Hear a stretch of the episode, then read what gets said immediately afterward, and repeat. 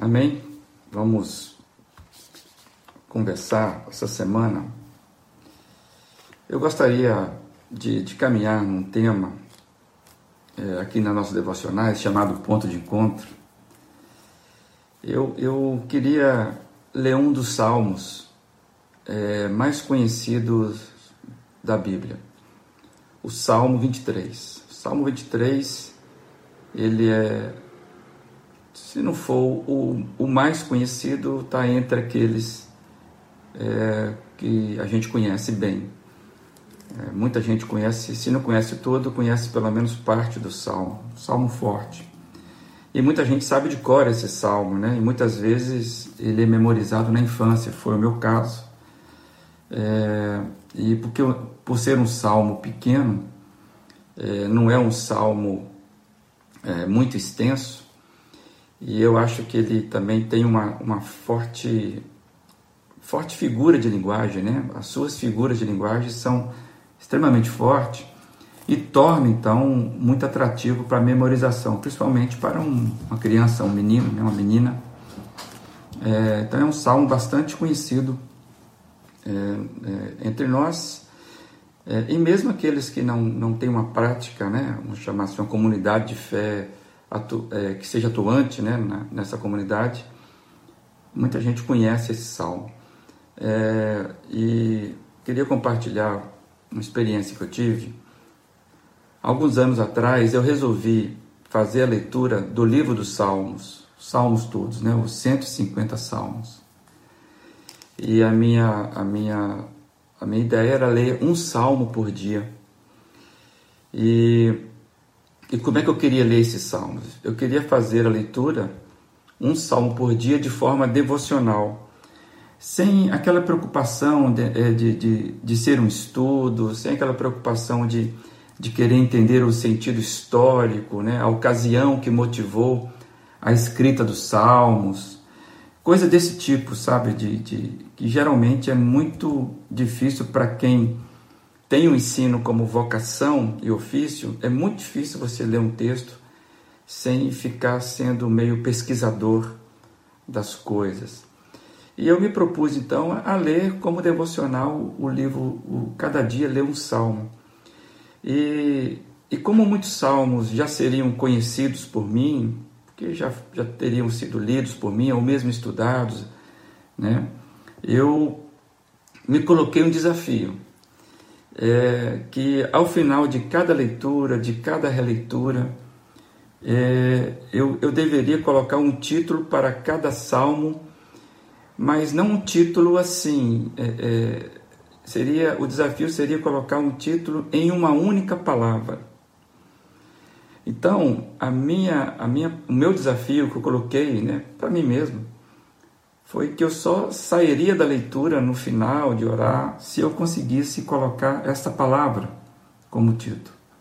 Isso me forçaria então é, extrair para, para mim o que aprendi naquele dia. E, e ficou, e ficou, sabe, um, um bom desafio.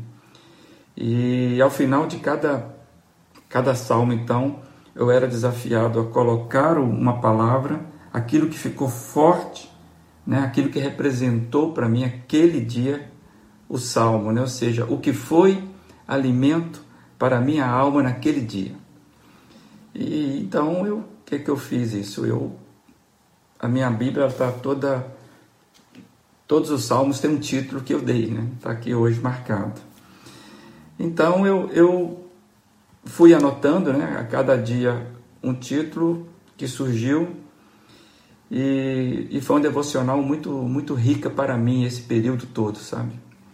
Bem, e o título do Salmo 23 que eu dei foi simplesmente a palavra cuidado.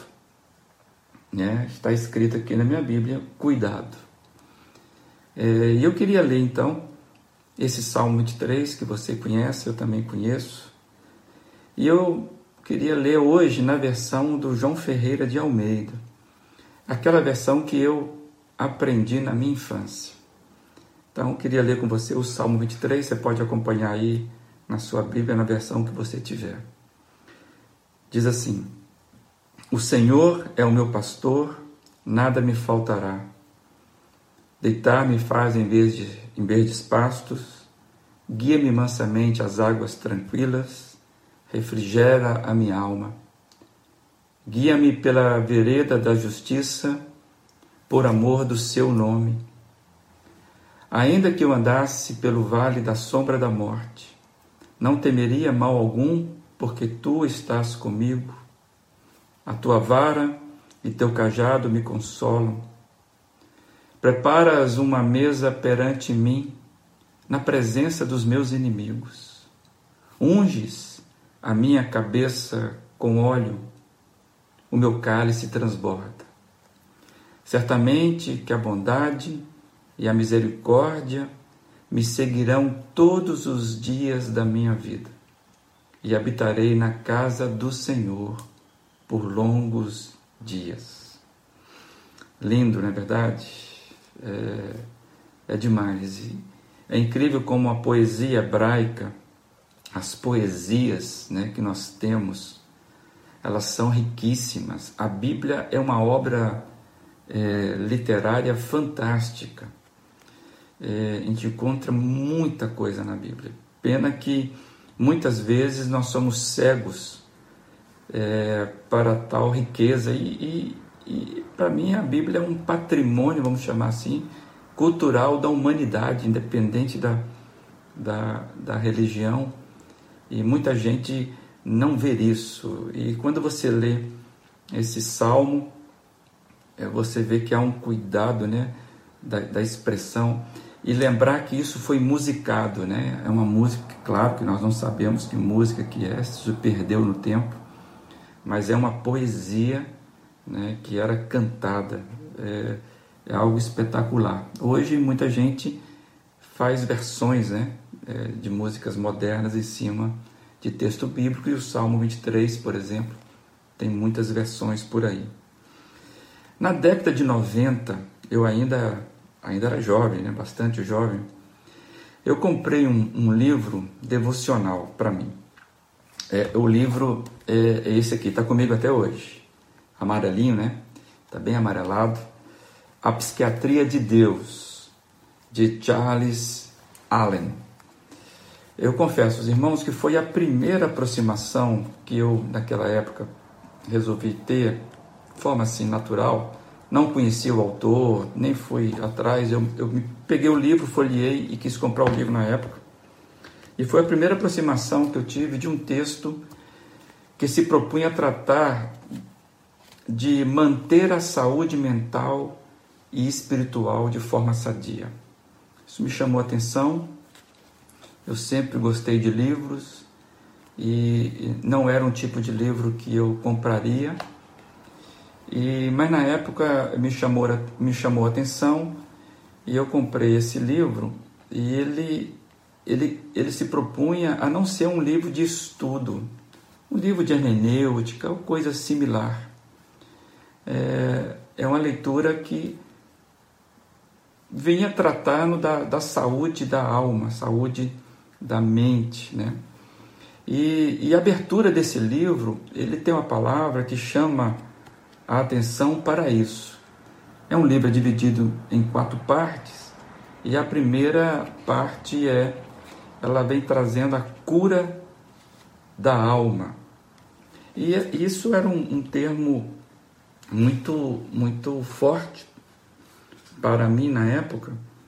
E eu, eu então resolvi me aproximar dessa, dessa leitura. E eu, o autor, ele, ele, ele, ele diz assim, na verdade, logo na abertura do livro, na verdade, a função essencial da religião é conseguir um perfeito ajustamento entre a mente e a alma humana. Esse, essa ideia de que não há, não há incoerência entre a, a, a mente, né, a, a, a fé cristã, já traduzindo, ela não traz incoerência entre uma mente saudável e o que seria as emoções, né, a alma. Eu nem imaginava que o mundo seria o que é hoje. É, infelizmente, a gente percebe que há um movimento onde a prática religiosa ela acabou adoecendo, adoece as almas. Muita gente que por causa da prática religiosa, vou chamar assim, está com a alma cada vez mais adoecida. E, e quando eu, eu, eu, lembrei desse, desse livro, eu vi, eu, eu vi na estante, eu peguei, folhei e resolvi trazer para compartilhar. Eu me lembrei disso, ou seja, a, a fé cristã, como nós trabalhamos alguns dias atrás, ela nos chama não para a insanidade, mas para um equilíbrio. E é interessante quando alguém fala de cura da alma, utilizando uma linguagem que para muitos é escapista, né? é, é, uma, é uma linguagem que não, não, não de fato traz para a mente né? o que a mente precisa. E, e, e é, e é interessante que o próprio autor ele vai nos lembrar a frase de, de Agostinho, né, do Santo Agostinho, e ele até transcreve da seguinte forma: Minha alma está inquieta e sempre estará enquanto não encontrar o seu repouso em ti, ó Deus. E então é em cima dessa, dessa premissa, dessa frase, que, que o autor ele vai trabalhar que a alma, ela precisa é, de, de, de cura, mas a alma, quando ela é curada, ela, ela, ela precisa estar tá, passando por uma, um ajuste com a mente. É, uma mente curada, eu estou falando no sentido é, é, é pleno da vida, é claro que tem pessoas que têm problema mental, né? A velhice, por exemplo, tem trazido para muitas pessoas um, um descasamento entre as emoções e a cognição, né? O, o que é, por exemplo, o Alzheimer, né? O Parkinson. É, mas isso são sequelas da vivência. Em estado natural, né? A gente tem a, a, a, fé cristã não nos chama para jogar o nosso entendimento fora e ficarmos só com a alma. Não é isso. Então nós queremos trabalhar nesse sentido, há uma harmonia. E um parêntese, tem muita gente que por causa de doença mental, que perdeu a sanidade, vamos chamar assim, ainda tem uma paz na alma. Porque a paz na alma é, é algo, quando é conquistado, é, nenhuma doença mental é capaz de tirar. É, a pessoa, às vezes, ela, ela é perturbada, entre aspas, na mente por causa de uma doença, mas a alma está tranquila. Infelizmente, tem muita gente que parece que tem uma mente sã, mas a alma está intranquila, a alma está inquieta, a alma está angustiada. Então, a leitura do Salmo 23, de acordo com o autor, que escreveu o livro Psiquiatria de Deus, estaria dentro dessa psiquiatria de Deus. Né? É o jeito de Deus tratar. E, e o Eugene Peterson ele vai dizer que o, o centro objetivo do Salmo 23 é o pastor. E nós sabemos que o pastor aqui é, é Deus, não é um pastor de ovelha qualquer. Né? A figura do pastor ela vai dominar todo o salmo, ela é constante em todos os salmos. Se Deus permitir, em todo este salmo, se Deus permitir, nós iremos trabalhar um pouquinho nos próximos dias sobre esse perfil desse salmo que, os, que, que é revelado nas, nessa poesia tão linda.